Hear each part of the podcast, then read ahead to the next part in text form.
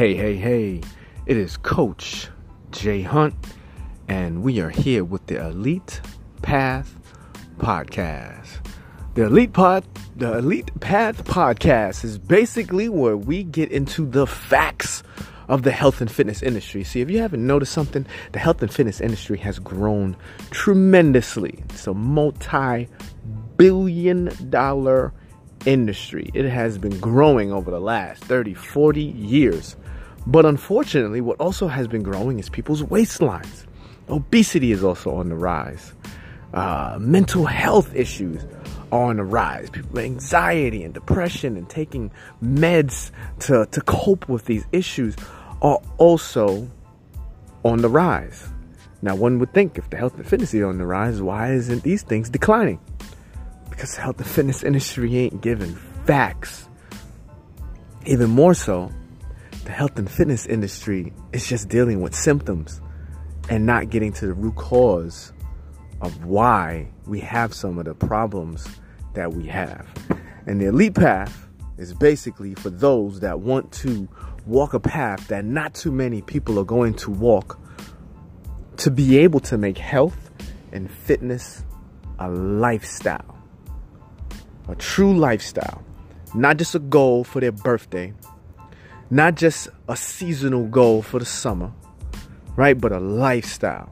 Like, doesn't matter if it's 10 inches of snow outside or 100 degrees, or if you're going on a vacation or whatever's going on, you're still focused on improving your health.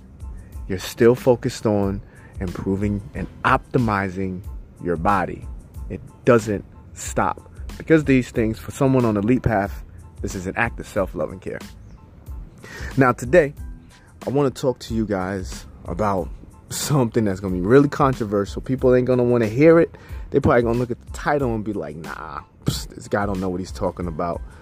Just been a what in the fitness industry for almost 20 years.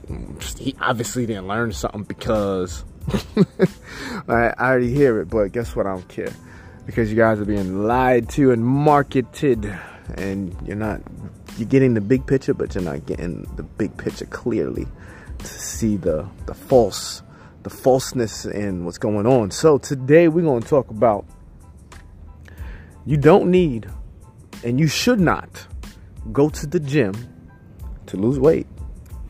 That is correct. Do not go to the gym if you want to lose weight I can't, I can't, I tell you, I get it all the time. People come to me, coach, can you, can, can, you get this belly fat, you know, down and grabbing a chunk of their stomach. I can't, I can't seem to work it off. Coach, coach, my arms, you see the jiggle? I just, I, you know, I, I, I do dips and I do this exercise and I just, I just can't get it off. It's just, the fat is so stubborn. I have stubborn fat. It won't come off of me no matter how much I work out. Yeah. I hear it all the time. Here's the truth, guys. Going to the gym to lose weight is how you keep your wheels spinning, spinning, spinning, spinning, spinning. What am I talking about? So, yeah, obviously, right? Like, we all know you can't go to the gym to outwork a bad diet, right? And that's true. You can, right? So, if your nutrition isn't in, uh, on tack and in point, on point, then it doesn't matter really what you do in the gym because the amount of effort and energy you have to put in the gym to make up for the, the, the consistent missteps, not the once in a blue, not the 15% of the missteps. I'm talking about the consistent missteps throughout our days and our weeks and our months and our lives. The gym can't out can't can't can't do nothing about that. Right? The gym cannot really do anything about that.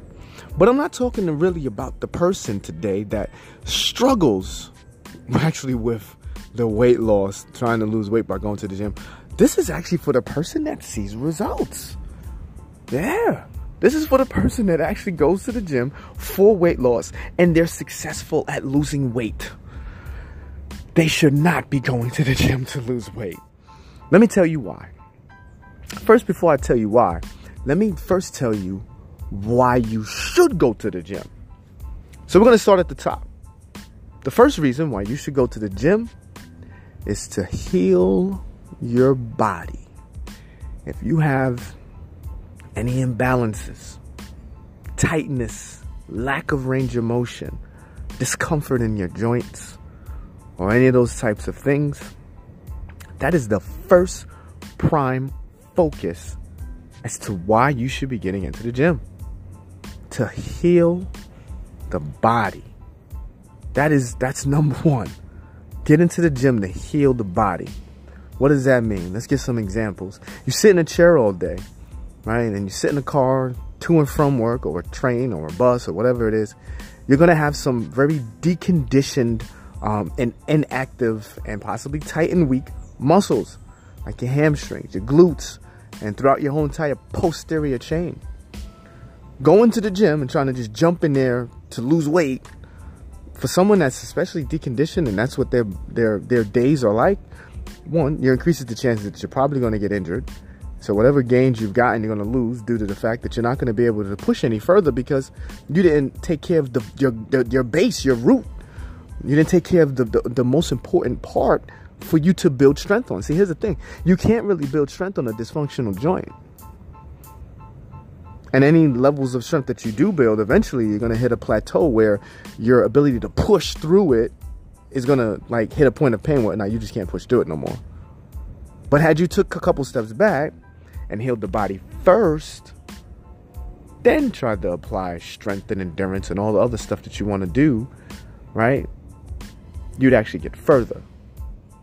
So in the short term, you may get a little bit further, but in the long term, you're not going to sustain your goal.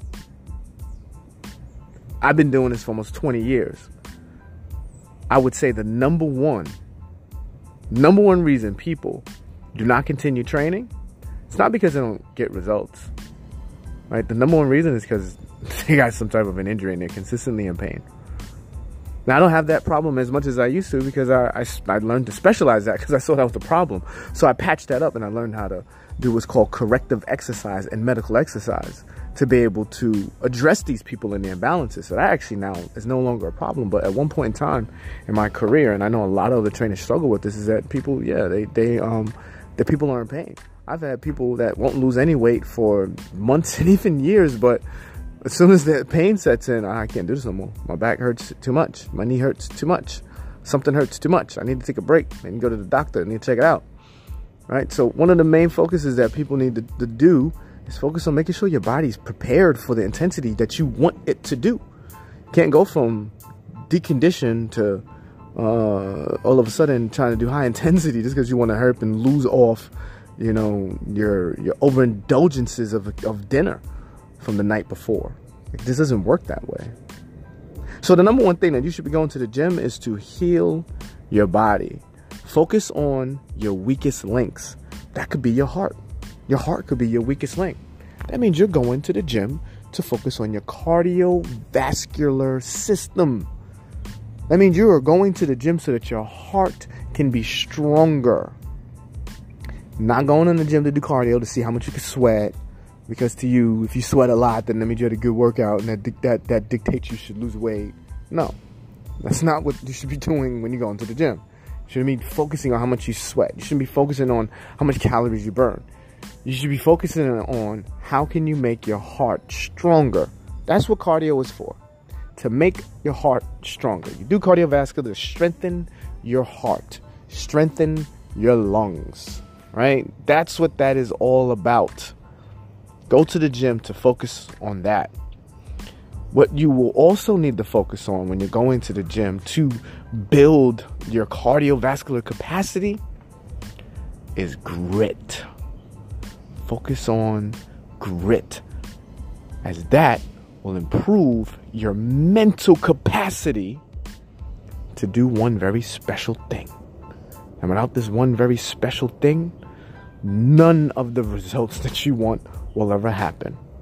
And that one mental thing that you will be training when you apply grit in your workouts is the ability to stop stopping. Yes, the ability to stop stopping. That's grit. The ability to stop stopping when whatever it is that you're doing when you get tired. Stop stopping every time you get tired. Because here's the thing there's no growth if there isn't pain. hitting the beginning and the threshold of pain and then stopping because it's painful doesn't actually allow you to grow. You need to be in that pain for a significant period of time for the body to break down for it to actually then have a need reason to build up. If you don't tap into that pain long enough and break stuff down and truly challenge your body, if you're trying to challenge your heart for it to get stronger, then guess what? You need a significant period of your workout breathless. And I'm not talking about the breathless where, you know, you know, this is challenging. Why are you making me do this? This is so hard. That's not really breathless. If you can still talk, you ain't breathless. I, I can't stand when people like, Joe, you're gonna kill me. This is so much. How do you have me doing so much? Oh my goodness. Just last week I did it at 5.0. Now you got me at 2 5.2. What like guess what? if you can do all of that talking, you got a lot of oxygen left still in you. you're fine. What you're not doing is applying grit. So you think you need to stop because it gets uncomfortable. When that's actually when you need to go harder. Stay in that discomfort longer. That's how you grow. So you should be going to the gym to get grit. You want to get your mind off of a bad day? Put yourself through a routine that forces you to condition your mind to stop stopping. You know why? Because for you to have the ability to stop stopping, that means you have to have serious positive reinforcements going through your brain. You have to be in your head, self talk, don't stop. You can do this. You're better than last week. It's you versus you. You're the best. Get it. Get it. Come, like you have to have positive reinforcement in your brain all day. So if you had a day where somebody pissed you off or you are full of self doubt and you're not feeling too great about yourself, have a workout that's going to force you to apply grit. And I guarantee you, when you walk out of that gym, you're going to feel like you're on cloud nine. You're going to feel invincible. Go to the gym to apply grit. You should also go to the gym to focus on your athletic abilities right? Like your range of motion, right? Like you should have good range of motion throughout your body. Why is that important? Because if you don't have good range of motion and you move a certain way, that's how you get injured. That's how you injure yourself. Lack of range of motion, ultimately. Because when you're tight up, when you're tight, your, your, your, that leads to dysfunction within certain joints because one muscle is pulling the other muscle in another direction and they're not balanced. So you have to go to the gym to focus on your athleticism, balance, um, range, uh, flexibility, and range of motion is of that. You also want to go to the gym to focus on your agility, your ability to react quickly with your body and different planes of motion, right? That, that's your ability to have agility, right? And then actual balance, like, you know, being able to balance on one foot, balancing on one hand, maintaining your center of gravity, right? Like, go to the gym to focus on these things. People avoid those things because it challenges them. It challenges them because they never focus on it.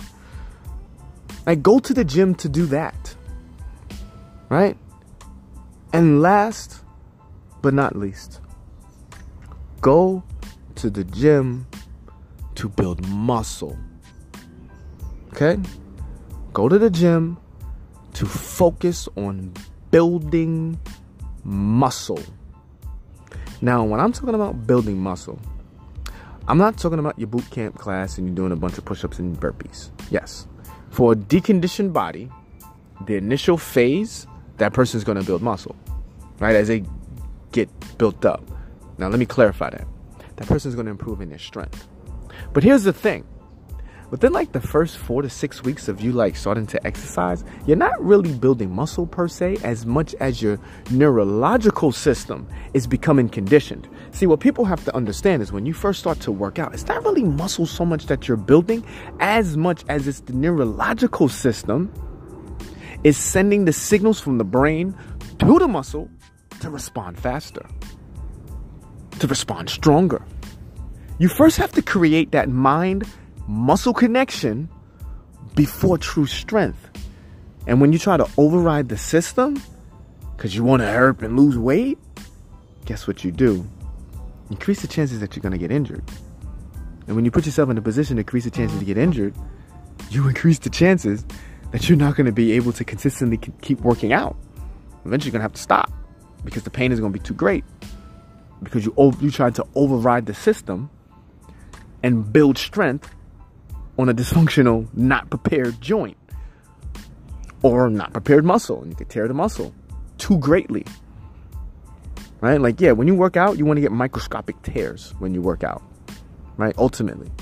But you don't want to tear the muscle to where you can't like properly walk for a few weeks. that's not good. Like I know a lot of people, oh man, that was a great workout. No, that's that's not a good workout. That's bad. That's a very bad workout actually in terms of building muscle. In terms of being able to be an athlete and have full range of motion, that's bad. People got that confused. The, fit, the fitness industry has people confused. Boot camp instructors and trainers want to pat themselves on their back because they can't make people walk that's not actually a good thing. I don't want to go too far off topic, but when it comes down to breaking down muscle and creating a catabolic state, right? That's the breakdown of something. So to ultimately go to the gym to break something down. If you break it down too far, your body, uh, its ability to create pro protein synthesis, it is only going to just repair that severely damaged muscle. It's not going to build it to the next level and make it stronger and hypertrophy the muscle. It's just gonna get it back to that initial state that you destroyed it. but people don't understand that. They think they should destroy their bodies. No, that's not the case. No, not at all. All right? Go to the gym to build muscle. Now, why is all of this important, right? So let's now we're gonna have to look at another concept, and that's total energy expenditure. So, total energy expenditure is broken into three categories. It's broken down into our um, exercise and non exercise, which is basically your daily activities, It's broken down into something called the thermogenetic process of the body. And then it's broken down into your basal metabolic rate. So let's first look at the basal metal. I'm sorry, let's first look at the thermogenetic process. The thermogenetic process is about 10% of the total amount of energy that your body is going to burn throughout the day. It's going to be 10% of that. That 10% is basically your body's need to heat the body, increase the temperature of the body to digest food that you consume. That's it. It's really that, right? It's as simple as that. Every time you eat, your body has to increase its temperature, which in other words, it's going to have to burn calories to increase its temperature to digest food that you consumed. Simple as that, to break the food down, all that stuff. That's it. That's really all that means. Okay? So then let's go to the next category. Exercise and non-exercise activities. This is you walking around throughout the day. You know, this is you, um, you know, walking up in stairs and just, you know, your da- your daily functioning throughout the day. You know, um, and then your actual going to the gym exercise, right? That is going to consume 20, maybe, depending on the person, 30% of the total calories that they burn in a day. If they don't work out seven days a week, then it's to be closer to 20%. If they Netflix and chill and don't work out a couple days out the week, like on the weekends, then it's gonna be even less, right? That's ultimately what that means. Your your your energy expenditure for you to physically move around, right? 20 to 30% at best. The other about 60, 70% is your basal metabolic rate. So what's your basal metabolic rate? Basically, that is the energy, in other words, calories, that must be burned for you to live, for you to function, right? Your your brain is going to take up a percentage of that, maybe 20% of that. Your liver, your kidneys, right? All your vital organs require energy to function all day. This is what the calories you burn while you sleep. When people's like, "Oh, I want to burn calories while I sleep," this is it.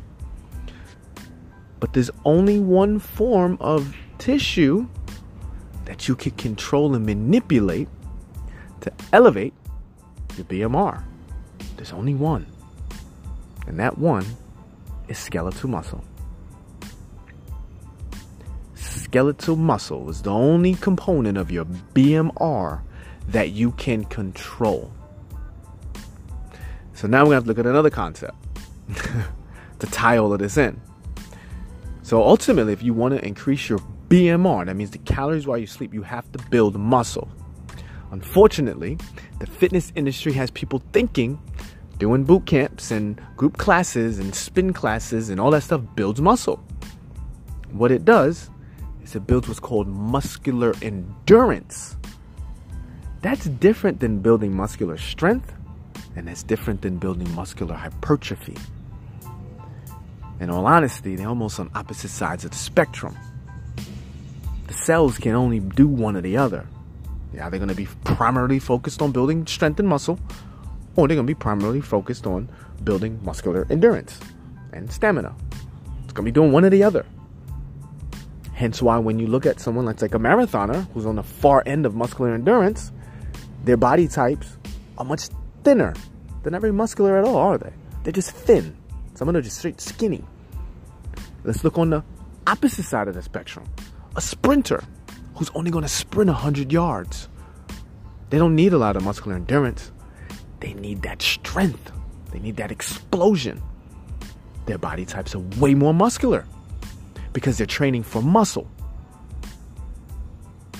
A lot of people follow the principles of more of a marathoner than those of a sprinter.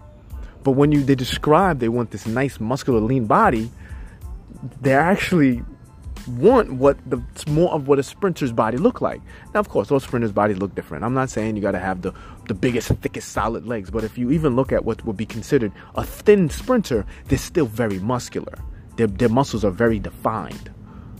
Like if you take a thin sprinter and, and a thin marathoner, like their bodies still look night and day. One is still have a significant amount of pronounced muscle on them. Even if it's not like bodybuilder pronounced or like extreme, it's still more pronounced than a marathoner. Marathoners tend to still have a good amount of fat on them. Why? I'm gonna get to that in a second. So ultimately, if you want to have more of a leaner body, you should be training like an athlete. Well, like an athlete that wants to build muscle. If you just want the scale to drop, like do stuff like athletes that just do a lot of muscular endurance. But you, what you need to understand is the science behind it. The fitness industry has people consumed with the mindset that these cardio classes are actually building muscle. What they're initially doing is building muscular endurance and the neurological system. That's why you feel the initial strength improvement. That's why you feel initially uh, them 10 pound dumbbells you was holding, they're not so heavy anymore after a few weeks. Yeah, the neurological system got stronger and you've increased your muscular endurance so you can hold it longer. Yeah, it made an impact. But building muscle is something different, baby. It ain't the same. Building muscle means you are progressively increasing your intensities. You are progressively lifting heavier weight heavier resistance, greater resistance. It's very difficult to build muscle with this body weight, especially if you're trying to lose your weight, right? Like if you're doing a bunch of push ups to be a part of your cardiovascular boot camp routine, as you lose weight, push ups are going to get easier. Therefore, you're, gonna be, you're not building as much muscle because it's actually getting easier. The weight is getting lighter. For you to build muscle, the weight has to get heavier ultimately, to boost your metabolism, you have to keep building more and more muscle on your body. And in a lot in these group classes, you're holding a 10 pound dumbbell.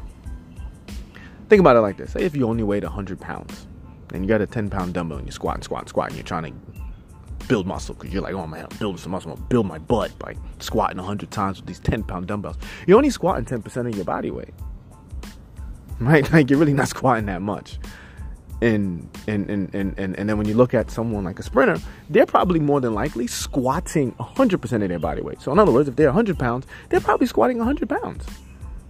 Because that's what that body type requires to build that type of muscle.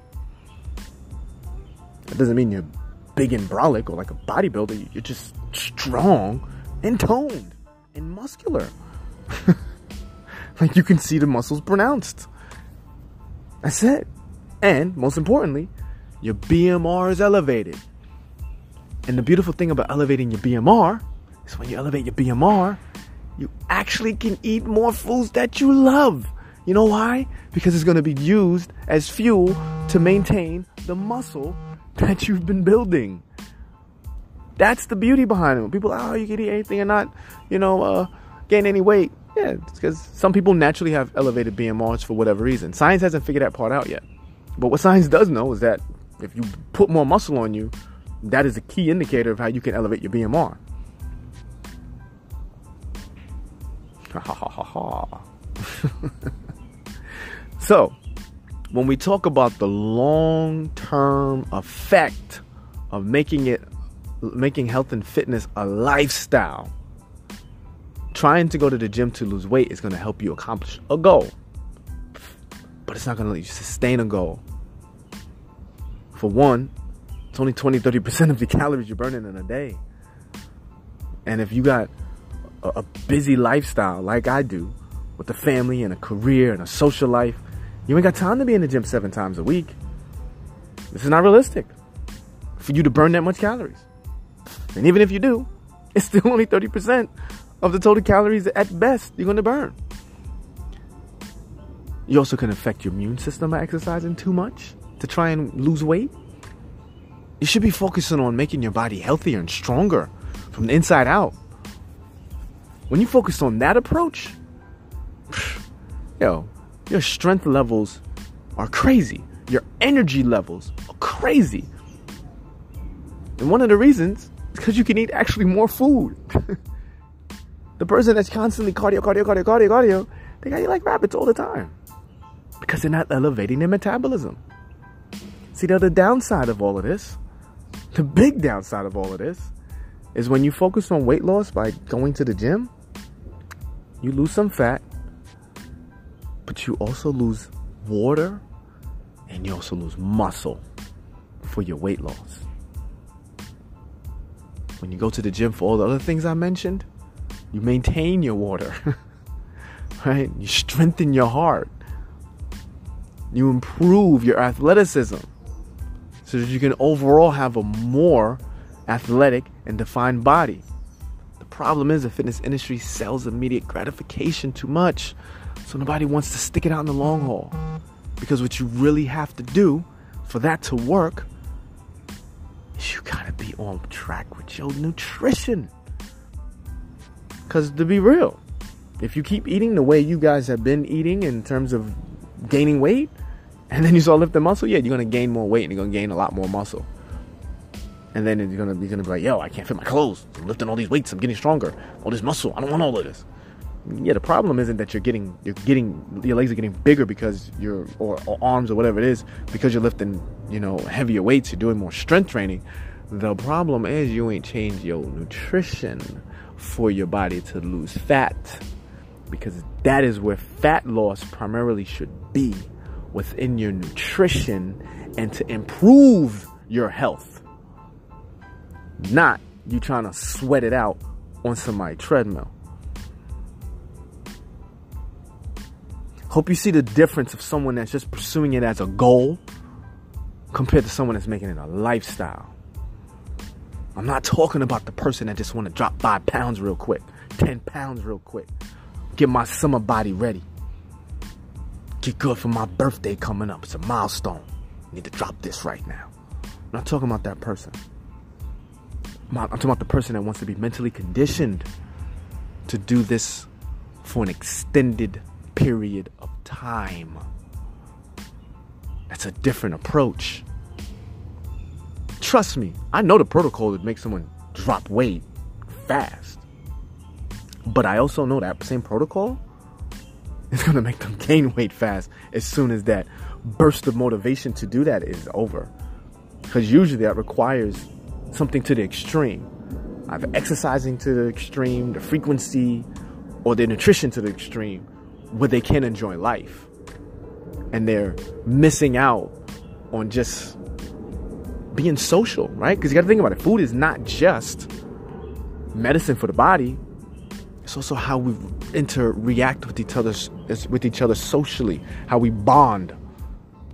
It's also, excuse me, it's also something that we use for emotional coping. Let's be real. Got a bad day? Go eat something that makes you feel good. You should do that. You should. But the other 80, 85% of your nutrition should be for medicine. let that other 15% be for everything else. But everybody don't want to do that. So they try to shortcut and hack the system by going to the gym for weight loss. My pastor said it best. When you pursue shortcuts, be prepared to get cut. and that's just the facts. Shortcuts may get you to where you want to be, but you won't be fulfilled for long because it's unrealistic to sustain. The elite path is for those that want their goals to be sustained. That means you ain't going to the gym to lose weight. You're going to the gym to heal your body. You're going to the gym to improve your athleticism. You're going to the gym to strengthen your cardiovascular system so your body can continue circulating blood throughout your body. You're going to the gym to build muscle. That's why you should be going to the gym, not for weight loss, my people. That's the end of this one today. The Elite Path, I'm gonna call it a wrap. Coach Jay Hunt. Listen, got any questions? Please feel free to hit a brother up. See me at IG, at Elite Fit Pros NYC. Hit me on the email, jhunt.tobefit at gmail.com. That's just the letter J, not J A Y. J H U N T dot to be fit at gmail.com. Or just hit me at the podcast. However you want, get at me. You, you got some questions, you want to riff, rip into me and be like, nah, that ain't true. I approve. I dropped 100 pounds. Da da da da da. And I still dropped it off. Okay, great. I love to hear your, your, your story. And we can get into a great dialogue about it. Or someone that understands, yeah, yo, that happened to me. I was going to the gym hard. Then I hurt my leg. Couldn't go no more. Now gained mad weight. More than what I had before. Yeah. Let me hear it. Let me hear it. Let me hear the stories, people. Once again, I love y'all. I'm just trying to provide amazing quality content that's factual, cut through the nonsense of the fitness industry. All right? Peace out. Love you guys.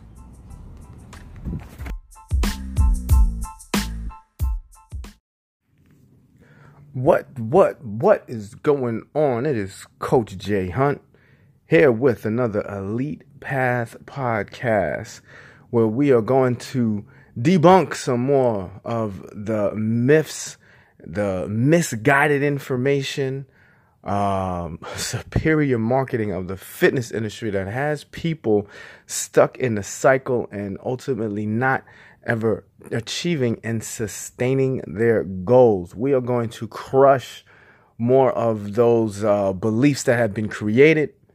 I've been sick and tired of dealing with it. As a fitness professional for almost 20 years, it feels almost like you're going against this machine that is constantly putting out a message that is flawed flawed in nature. Some of these some of these techniques and tactics may work in the short run, but ultimately what they all do is they make it unrealistic for a lifestyle and even more importantly they slow your metabolism down um, because they use endurance training and burning calories which we all know also burns muscle for fuel to lose weight. Instead of focusing on maintaining your muscle and burning um, up the fat and doing that by proper nut- nutrients and by elevating your BMR through proper strength training. But the fitness industry has mastered mastered the ability to have everyone thinking short term. Everyone thinking immediate gratification. Hurry up and get this weight off. It has become a new prized, you know, acknowledgement if you could drop 100 pounds in 12 months. like that's like you know, a, huge thing, a big deal, 30 pounds in three months or whatever it is. Like, that's like a huge deal when people drop 10, 15 pounds in a month. Where what we're failing to realize is that, yes, it feels good to accomplish a goal, right? It feels good to commit yourself, you know, and be disciplined, you know, and, and being able to accomplish that goal. However, you don't want to be in a vicious cycle where you're going to accomplish that goal, But then, since one, either it's not a lifestyle because it was just a crash effort you gave and you just went cold turkey on a lot of stuff, and or you stunted your metabolism in the process because you've lost muscle in that journey. That is going to retroactively hit you later down the road. So, today, what I really want to talk about is you have to develop the mindset of a marathoner to build the physique of a sprinter instead of having the short term mindset of a sprinter to build the physique of a marathoner. Now, building the mindset of a marathoner, first and foremost, ain't got nothing to do with in the gym. It has nothing to do with what is going on in the gym. For you to have a marathoner's mindset, the first thing, the first set of repetitions that you need to get drilled into your head is faith. You first have to have faith in your ability to commit for the long term have to have faith that when you fall off the wagon, it's not the end of the world. Even if you fall off the wagon several times, you have to have faith that you will get stronger. You have to have faith that you will see the improvements continuously over an, an extended period of time. You have to have faith before you need to worry about what technique and tactic you're going to apply. You have to have faith in yourself that you are going to be disciplined, that you are going to progressively um, build into whatever that goal is. Like it starts with faith. That is the beginners of the marathoner's mindset. It starts with faith, an unwithering faith in yourself and your abilities to accomplish your goal. Once you have that faith and you know, like, I could do this. I'm I'm going to do this. Yes, I'm going to get knocked down, but I'm going to get right back up. Like I believe in myself. I know I deserve it.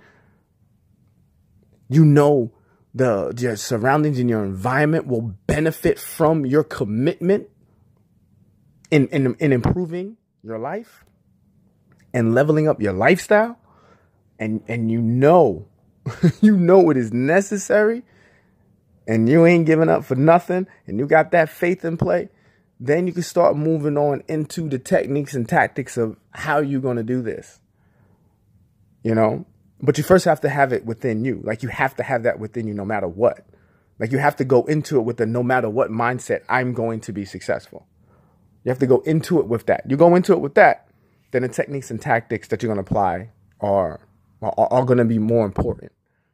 Because if you just try to apply the techniques and tactics, but you ain't got no faith, you're gonna have that temporary boost of motivation. And some people's temporary boost of motivation can last a week, a day. Some can last a few months, right? But it, it's gonna relapse. We're gonna find yourself an extended period of time of not working out again, truly due to lack of motivation. So you got to start with that faith that you know you can do this for the long term. Once you apply that, right? Once you look now, let's start looking at into the marathoner's mindset into um, their nutrition, right? Their mindset first starts with the faith that they can accomplish this, right? Um, and then if the next, if we look into the nutrition aspect of it, the next thing that's important is not relying solely on a meal plan. You cannot rely on a strict, regimented meal plan you're going to have to be resourceful and you have to educate yourself on what it is that you should be eating based on what um, um, health goal you need to accomplish, coupled with fun and how you socialize, right? And and how you um, you know enjoy food as as just a coping mechanism Like you need to be conscious and aware of all of that. All of that needs to be equated into your meal planning strategy. It just can't be the strict regimented thing that you're going to do and expect that you're going to do this for like a long period of time. You're not. You're not going to want to do it for a long period of time because the other things of like right outside of just treating food like medicine when the other you know needs for food kick in like for comfort for socializing and gathering amongst friends and family and you just want to enjoy yourself right? When those times kick in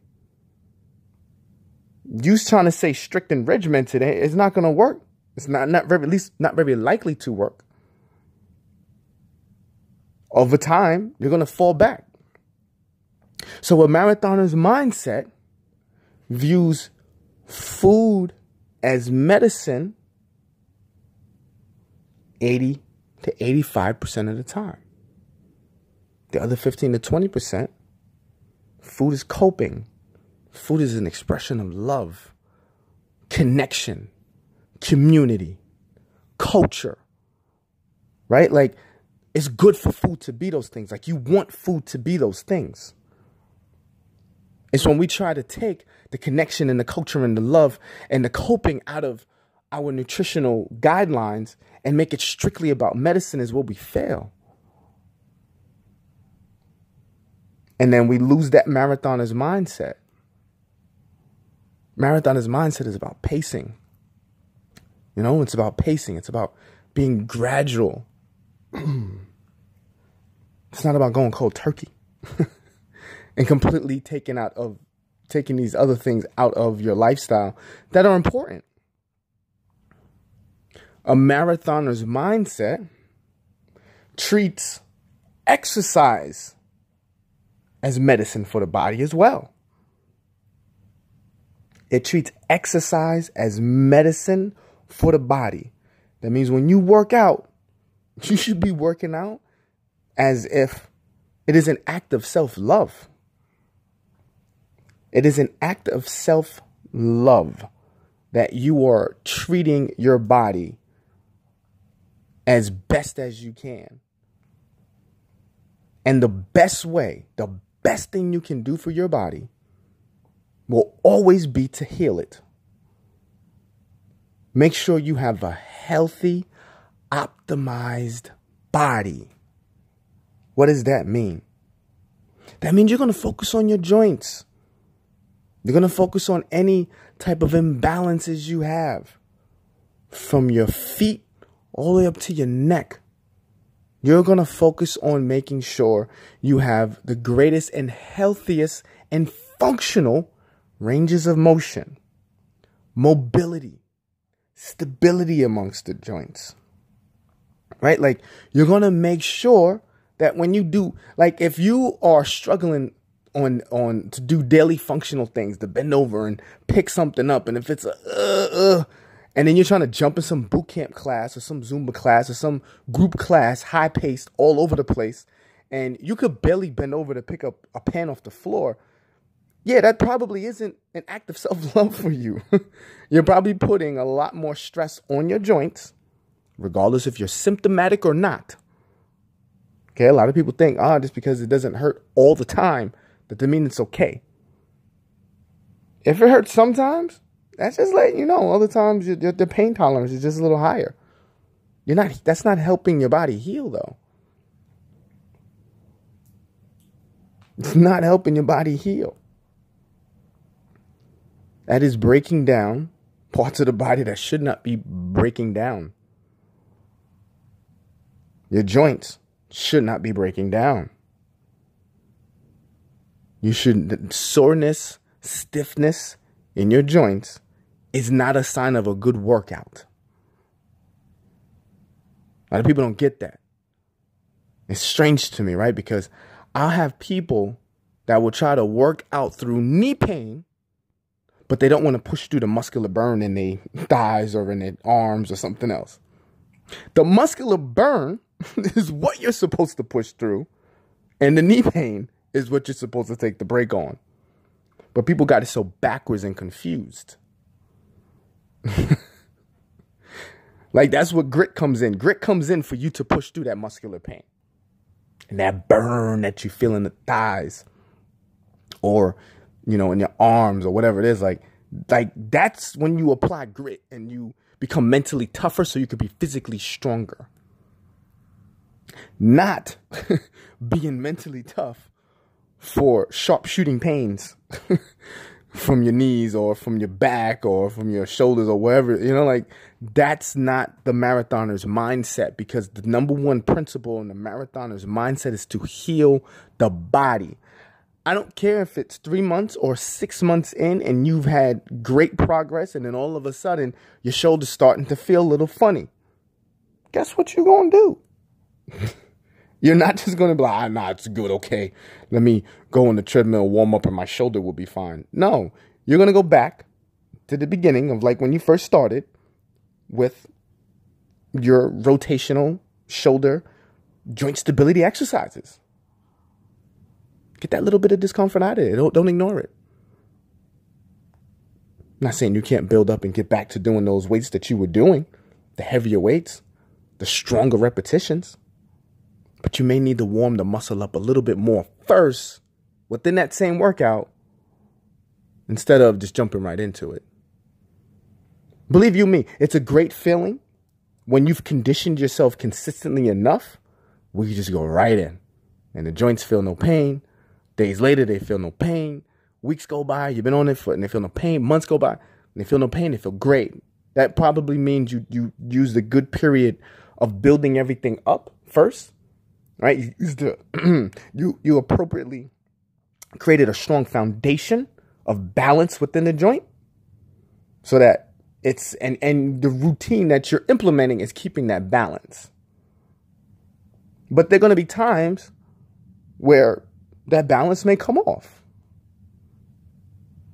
Our ego is going to want to say forget that. I want to get my reps in. Right? But you have to remember that's taking you away from healing your body if that now that joint pain comes because then what ultimately can happen and happens a lot you may still be able to go another six months, another nine months, maybe even a year, but eventually, that pain or that discomfort, we're talking about the shoulder, it could be anywhere in the body. Eventually, that pain and discomfort is going to be so excruciating and so unbearable that you're not going to be able to push through it. You're just not going to want to work out. You're just going to avoid it altogether.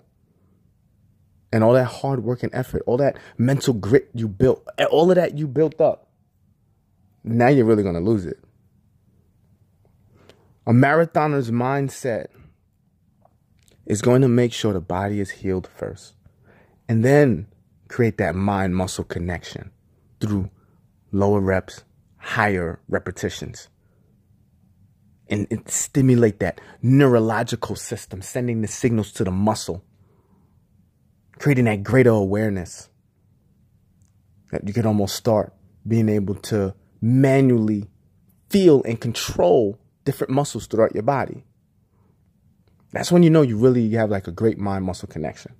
When you can point to certain muscles in your body and you can individually just move that one muscle, right? Like unilaterally, you know, like, like not like both. Like, you know, like you could move like one, you could depress one scapula and not the other.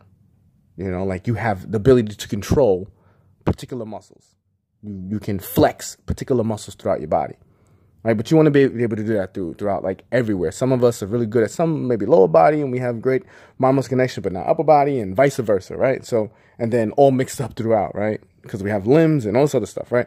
So ultimately, you want to be able to feel it all, right? You want to have that great mind muscle connection because the stronger mind muscle connection you have, the better you'll be at um, the better you will be at one avoiding injuries Two, building strength. Right? They could be better at doing that. A marathoner's mindset then starts to build strength on top of the mind muscle connection. And as you build strength, you build more muscle, which then ultimately elevates your BMR. And as you continuously keep building your BMR, you are then able to start consuming more calories because your body is going to need this additional calories to help maintain the muscle you build. And this happens through what's called strength training. A little bit of circuit training. But circuit training is still called endurance training. where strength training and endurance training are really on opposite spectrums. They're not on the same spectrum. They're on opposite spectrums of the whole landscape of, you know, fitness.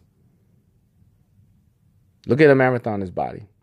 Right, I'm getting a little bit ahead, but just look at a marathoner's body. He that is that that is almost the truest definition of an endurance athlete, right? Marathoner's body. Look at a sprinter's body, right? Someone that runs short distances, 100 meters, 200 meters, right? Completely different body types.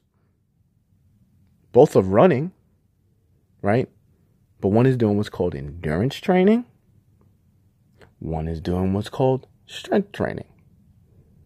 I mean, strength training, you may even put a body, uh, a marathon, a sprinter in a category of they may be even doing some power type exercises, right? But power training, strength training, you know, are kind of on the same scale. Whereas, you know, endurance training, muscular endurance training, they're on the other side of the spectrum. But the fitness industry has a lot of people thinking that their endurance, their muscular endurance training is consistently and continually building up more and more muscle. Where traditionally, in, in and of itself, that's not what it's designed to do.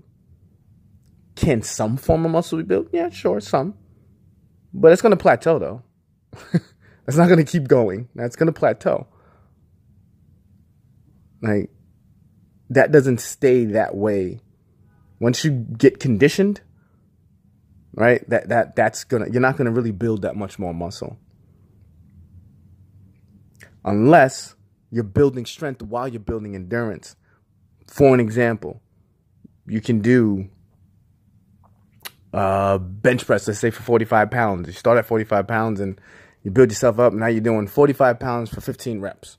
And then you can do 55 pounds, but you're still doing it for 15 reps. And then, you know, uh, you're, that, you're challenged with that and you keep pushing yourself. Next thing you know, you're doing 135 pounds, but you're still doing 15 reps. Okay, now you're building some mus- muscular and, and you're building some endurance and you're building some strength and you're building some muscle. But eventually you're going to hit that point where you can't do 15 reps of whatever that weight is. And when you get more into that scale, where that rep went from 15 to now 10 or 8 or 6, now you're going to be strictly building endurance. There's going to be somewhere in there where you, maybe that one that, that weight that you're doing at 135, maybe you can do it 20 times. You can push and do it 25 times. The more you go into that scale, you're going to be building more muscular endurance. Not so much more of strength. This is why a lot of boot camp classes and group exercise classes, regardless of what they want to market and brand, they're all muscular endurance or just straight endurance, depending on the instructor and how they're training and how they're teaching it. Ultimately, it's still in an endurance training class. There's really no way you can look at it. That's what it is. It's an endurance training class. Point blank, period. I don't care what they market and what they say. I'm talking about science. I'm talking breaking down the actual science on a cellular level, what the body is actually doing. It's showing the the the conversions on a cellular level of what endurance training does. Okay? That's just that's just it. the mindset of a marathoner is not using endurance training to sculpt and change their body. use endurance training to train your heart. You can use endurance training to train your grit this is what I love about endurance training. If you're feeling down and like depressed, I mean, strength training works great for that too. But if you're not conditioned to really lift like a good amount of weight, then it may not work as well. However, if you're a little more conditioned for endurance training, the reason why I love endurance training because every time you start to feel like that fatigue set set in, you have to tell yourself no, don't stop. And the more you have that reinforcement of conditioning yourself to stop stopping, it's like it mentally elevates you and put you in a, a much better state of mind and a much better mood. So I personally, you know, address the mindset of not stopping so that I can get me out of a, a mental and emotional rut. Like it's one of the best things to do. And once again, when you have the mindset of a marathoner, you know, if you know you having uh, a, a, a, a, bad period of time when things just ain't going your way and your, your mindset is just flawed and toxic, take that time to just challenge yourself and hit some form of a endurance training kind of a, a, a routine. Personally, for myself, jogging and doing interval sprints does the trick because it is a non-stop effort of you can't quit. Don't stop. Don't give up. You have to have positive thoughts going through your mind the entire time. I love endurance training for that. Love endurance training for that. I do not love endurance training for weight loss, though. I don't do it for weight loss. Sorry. I want to see some fat come off my body. I'm changing my diet. That's what I'm going to do. I'm changing my diet. I'm putting the reps in on my nutrition. When you consistently follow the mindset of a marathoner, you put yourself in a position to build the physique of a sprinter. Someone that has low body fat percentage, increased muscle mass, stronger immune system. I'm to get into that. And overall greater athleticism. Right? That's your balance, your stability, you know, your ability to react quickly, you know, like greater athleticism, right? The, you, you just function day to day better. Right? So here's the thing with having a stronger immune system.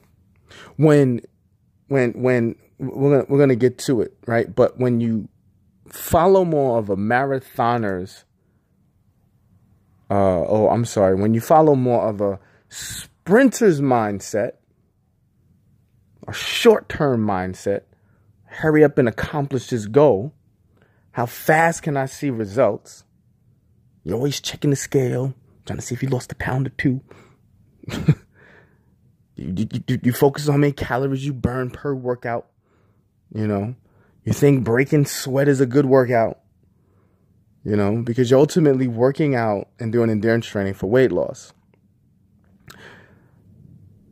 When you have that sprinter's mindset, you end up with the marathoner's physique. Marathoners' physique may lose weight, but their body fat percentage doesn't change as much because they lost muscle and water in the process of them just trying to burn calories to lose weight. They didn't sustain their muscle, they got rid of their muscle. This is why you'll see a, a good amount of marathoners, people that you know, they would say, "Oh yeah, I ran a marathon." You look at them like, man, they don't really look like they run a marathon. But okay, I mean, you know, you can be conditioned because hey, at the end of the day, just because you have a little fat on you or a lot of fat on you, that doesn't mean you're not conditioned. you can definitely be conditioned and still be overweight. Do not think just because you're overweight means you can't have endurance. You can definitely still have endurance and be overweight. You can have a strong heart and still carry that excess weight around you and still have endurance. I'm not saying it's easy, but you can still have it. A lot of marathoners you'll see they're still soft. They're very soft. Right? They're very soft. Their bodies is very soft. They don't really, you know, they don't have this such as much muscle tone.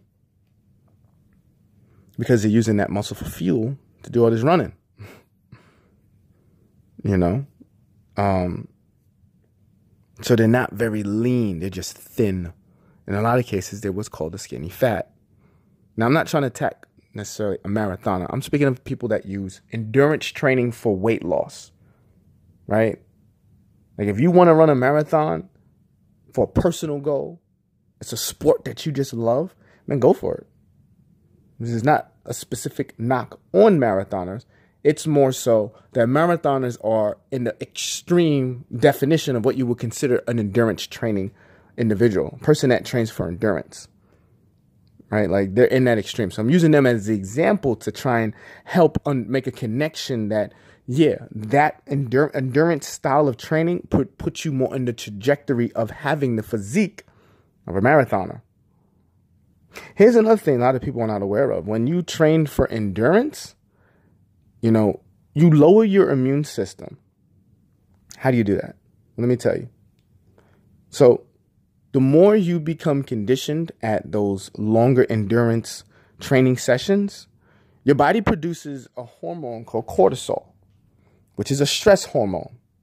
That stress hormone suppresses the immune system and allows you to be more susceptible to illnesses and viruses and stuff like that. Right? Like it allows you to be more susceptible to it because you're creating this hormone that suppresses your immune system. There's another thing that that hormone, that cortisol hormone, um, that's a stress hormone.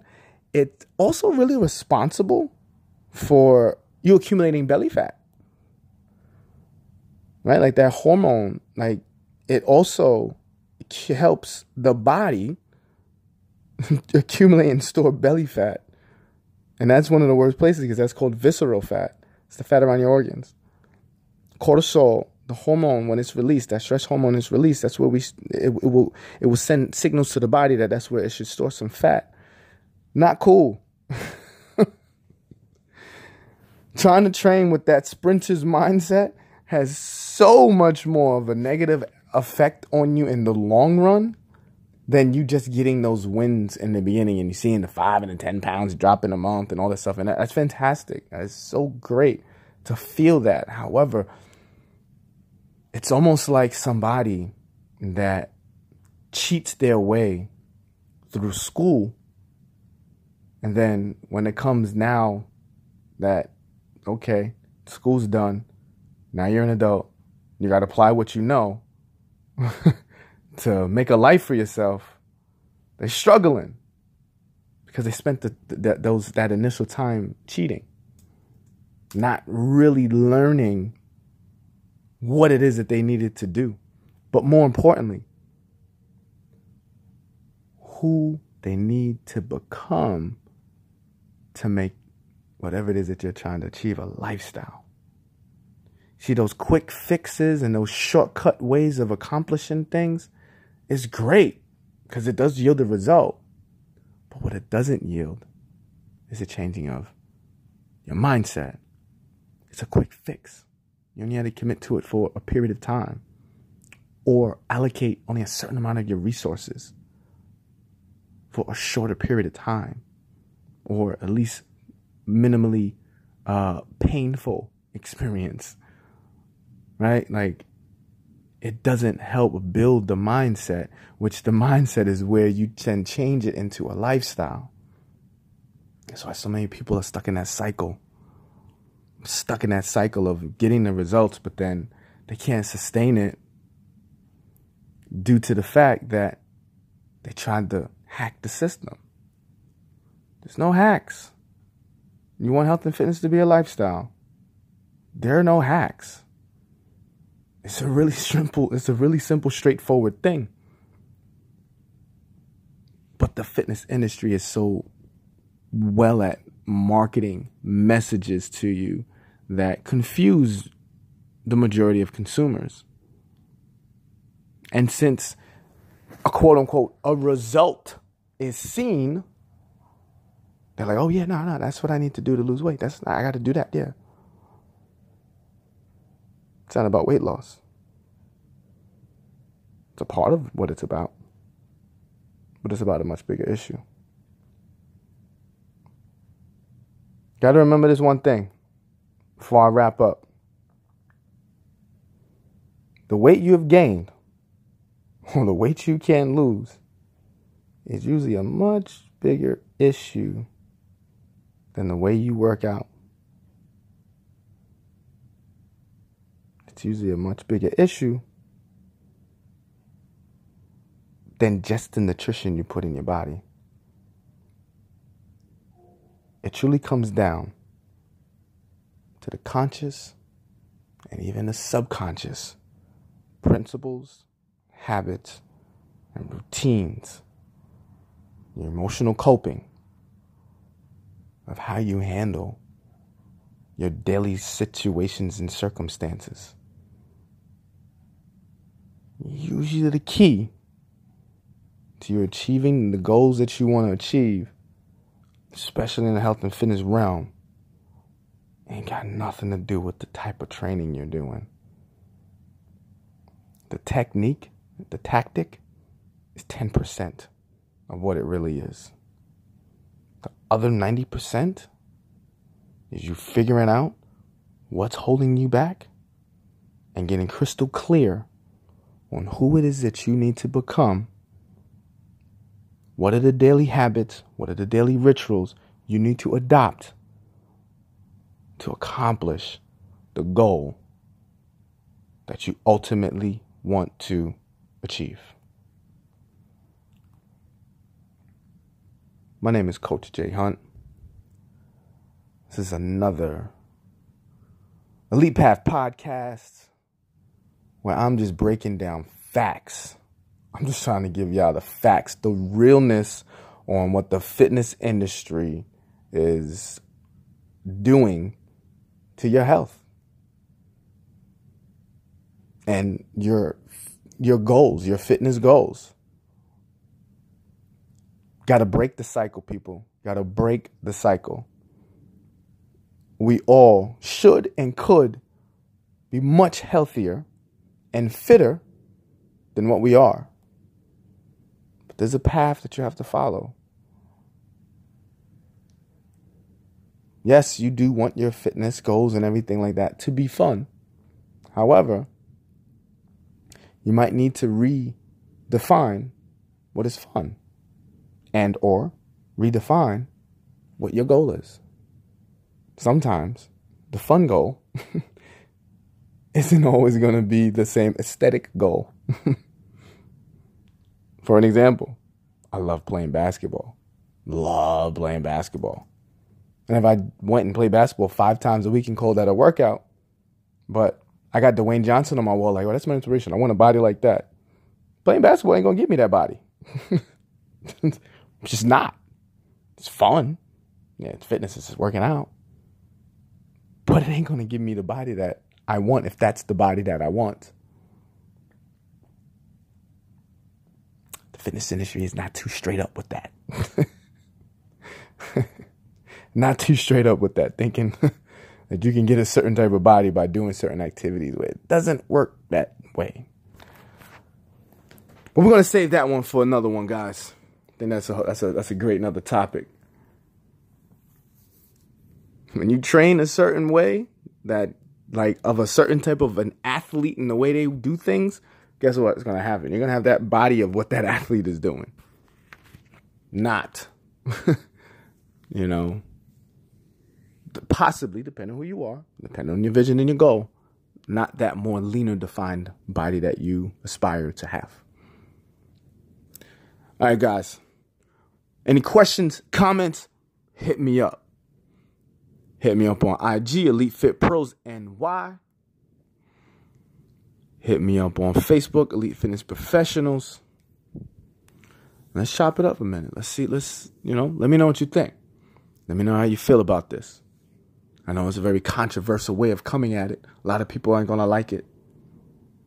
But it's the truth. And if you stuck it out all the way to the end, and you probably know you feel the truth because you've been through the cycle and you're sick and tired of it. You're sick and tired of it? Hit me up. I got something special for you. It's called the Elite Path, where we take you through all the BS and we help you make this a lifestyle. That's it for me, guys. Coach Jay Hunt signing out. Peace. Love you.